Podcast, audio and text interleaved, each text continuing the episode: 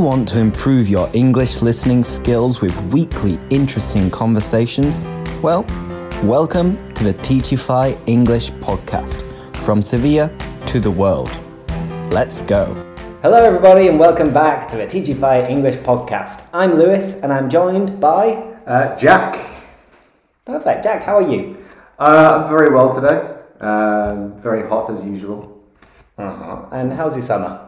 Summer's been good. It's been, um, yeah, I, I've done a fair amount. I've been to Italy and the UK. Uh, so I didn't spend any of August in Seville. Uh, so I spent three weeks in Italy and uh, 10 days in London. Okay, and if you could go back to either London or Italy right now, where would you go? It's a difficult one. Um, probably London because London, the weather in London is just a bit more reasonable at the moment. Uh, whereas Italy is also very hot at the moment. Good. So, I'd like to introduce a new section to the podcast in which, at the beginning of each episode, I'm going to be asking our guest, or maybe telling you myself, about something that we've learned this week. So, Jack, do you want to get started by telling us what have you learned this week?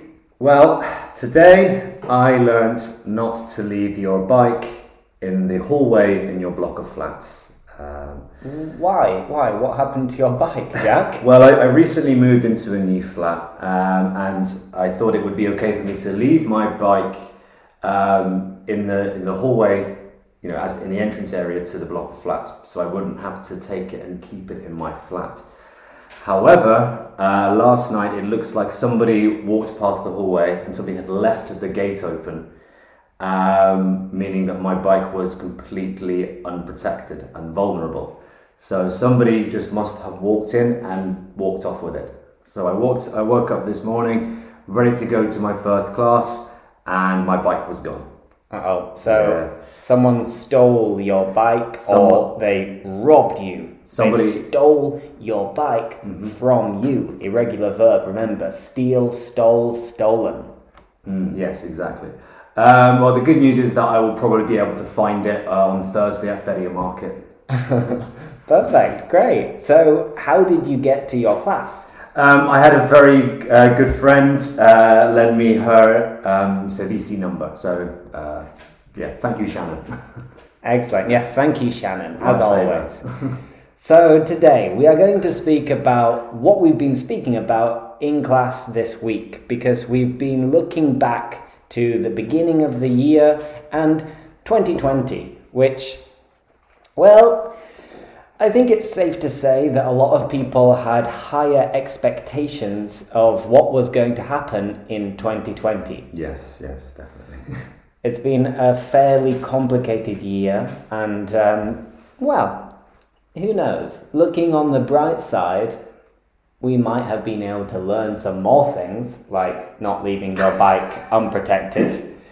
But, Jack, let's just see if we can remember um, New Year's Eve, the 31st of December of Ah, yes. 2019. How did you celebrate the arrival of this new decade? Uh, so, I actually celebrated that here in Seville with my dear old mum um, in Plaza Nueva. Ah, so you were here in Sevilla. I was here in Seville, yes. Um, 23 degrees at Christmas. You, know, you don't get that in the UK. Um, so, yeah, for me, it was my first Spanish New Year's. Mm-hmm. Um, so, yeah, we had the grapes and everything um, and kind of stood, stood in Plaza Nueva with all the other people who were there.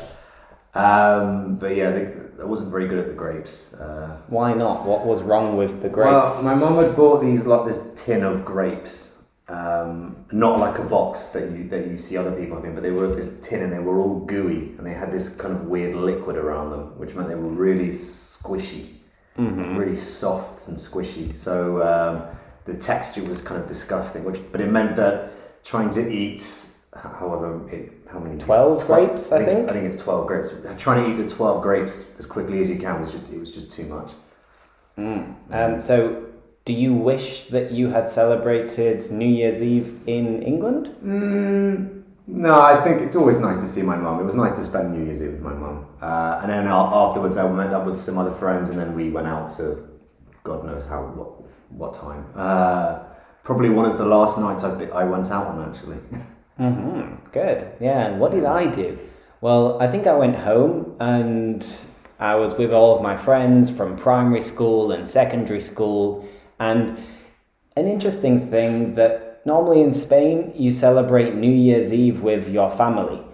Whereas, however, in the UK, it tends to be something that you would celebrate with your friends. Yeah. At least in my family, we never used to organize anything for New Year's Eve. So last year, I celebrated the arrival of the new decade with my friends, um, maybe having some drinks of Coca Cola and Fanta and orange juice, of course.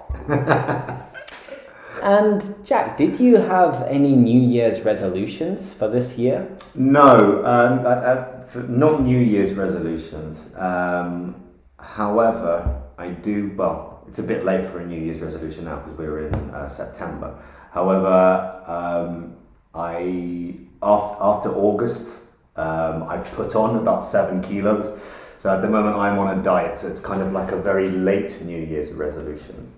hmm Good. Um, some nice vocabulary there. So you put on how much? Seven kilograms. Wow. So Yes. to put on weight. To, I've gained weight. Yeah. there we go. You took the words right out of my mouth.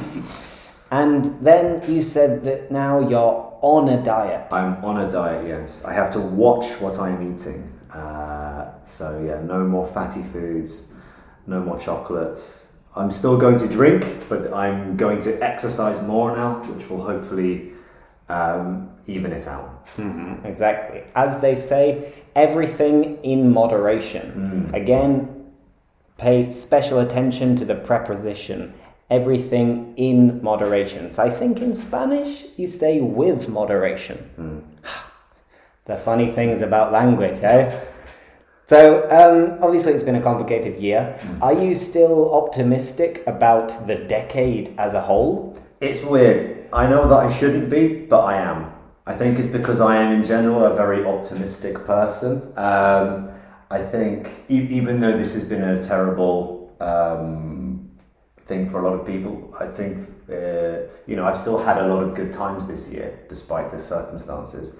Um, I also kind of like to think that uh, if you look at pandemics in the past, for example, the Black Death in the Middle Ages, there was uh, after this pandemic there was a period of you know, uh, of prosperity, and in many ways it was the cause of the Renaissance, which came later on. Uh-huh. So hopefully, fingers crossed, if all goes well, we will learn from this pandemic and we will grow and we will prosper and we will all be happily ever Right. after. Well, I think we are already seeing some um, some positive things about this. So people are now more likely to be able to work from home, which even a year ago, uh, for a lot of companies, it was seen as a, an impossibility. But now, now it's becoming more more likely that people are able to work from home. Perfect. Yeah, I 100% agree. I always try to see the glass half full rather than half empty. And if I can, I try to be positive and optimistic about everything, thinking that, you know, every little thing is going to be all right. Mm, I do miss dancing though. You miss dancing. Oh, yeah. Ah, I didn't know that you were into your dancing. Well, I, I, I don't know if I would call it dancing, more just moving with some sort of a rhythm to a mu- to music. uh-huh. And where in particular do you miss dancing? Uh, the Alameda. Uh, so the bars and the bars and nightclubs in the Alameda, which have been closed due to the current situation. Uh-huh. Well, um, I don't miss dancing at all, but there are other things that I miss, such as seeing a full stadium at a football ground, Oh no, no. being able to uh, walk around without a face mask, and just being Be- able to, Being able to hug people. yeah, hugging people, kissing people, being affectionate. Mm. But hey, everything will improve. Now, um, let's continue by going over some expressions. And again, these are some expressions that we've been teaching this week in class. So we're going to select a couple each and we're going to explain what they mean and what kind of context you could use them in. So I'll get started by saying that the pandemic has actually been a blessing in disguise for Teachify. Mm. That means that it's been good, it's been positive for the company, despite the fact that it seemed that it was going to be a nightmare. It seemed like it was going to be a disaster. So it has been a blessing in disguise. Mm-hmm. That's one. Jack, do you want to tell us about another one of these expressions? So there's another expression that I quite like. Uh, it's not rocket science. When something, when somebody is explaining something that is actually very simple. Um, so, for example, if you were talking about um, an easy task or an easy job, you might say, "Well, it's, it's not rocket science," you know. Exactly. I could say that um, maybe recording this podcast it might seem complicated, and I'm terrible mm. with technology, but eh, it's not rocket science. No, exactly. Yeah, very good, very good. Mm-hmm. And another one is uh, speak of the devil. Mm. Speak, or maybe speaking of the devil.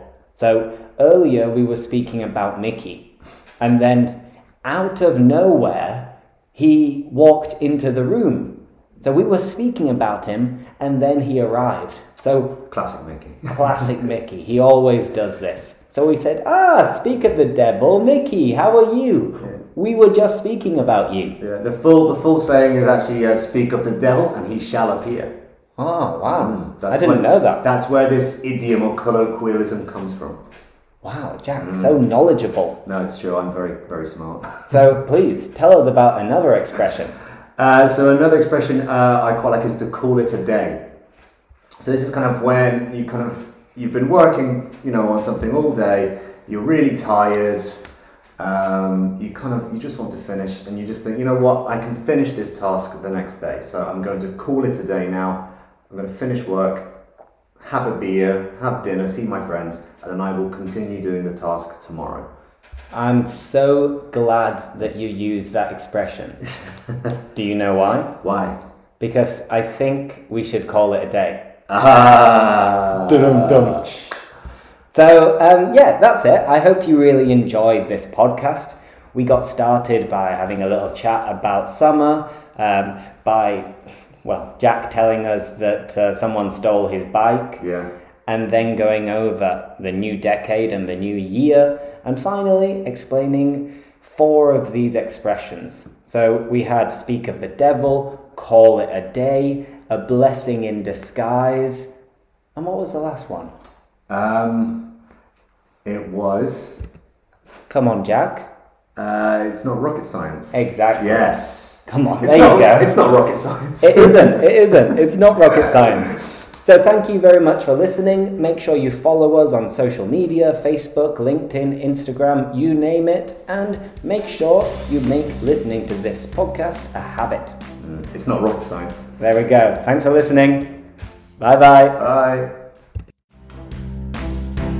Thanks for listening. We hope you enjoyed it. Don't forget to leave a review, follow us on social media, and most importantly, Teachify your life.